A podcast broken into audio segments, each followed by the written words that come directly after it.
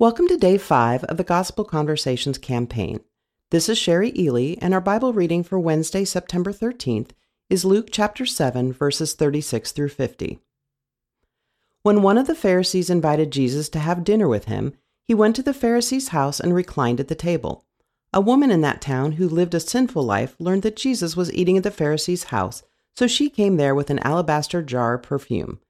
As she stood behind him at his feet weeping, she began to wet his feet with her tears. Then she wiped them with her hair, kissed them, and poured perfume on them. When the Pharisee who had invited him saw this, he said to himself, If this man were a prophet, he would know who is touching him and what kind of woman she is, that she is a sinner.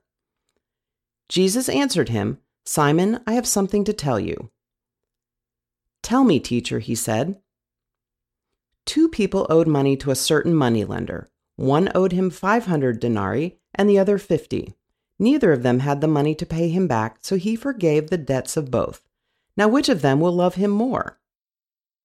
Simon replied, I suppose the one who had the bigger debt forgiven. You have judged correctly, Jesus said. Then he turned toward the woman and said to Simon, Do you see this woman?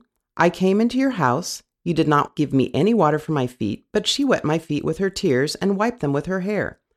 You did not give me a kiss, but this woman, from the time I entered, has not stopped kissing my feet. You did not put oil on my head, but she has poured perfume on my feet.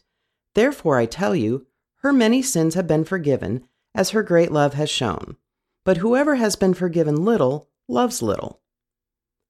Then Jesus said to her, Your sins are forgiven. The other guests began to say among themselves, Who is this who even forgives sins? Jesus said to the woman, Your faith has saved you. Go in peace. May God bless the reading of his word and all those who hear it. Remember who you are and what you stand for.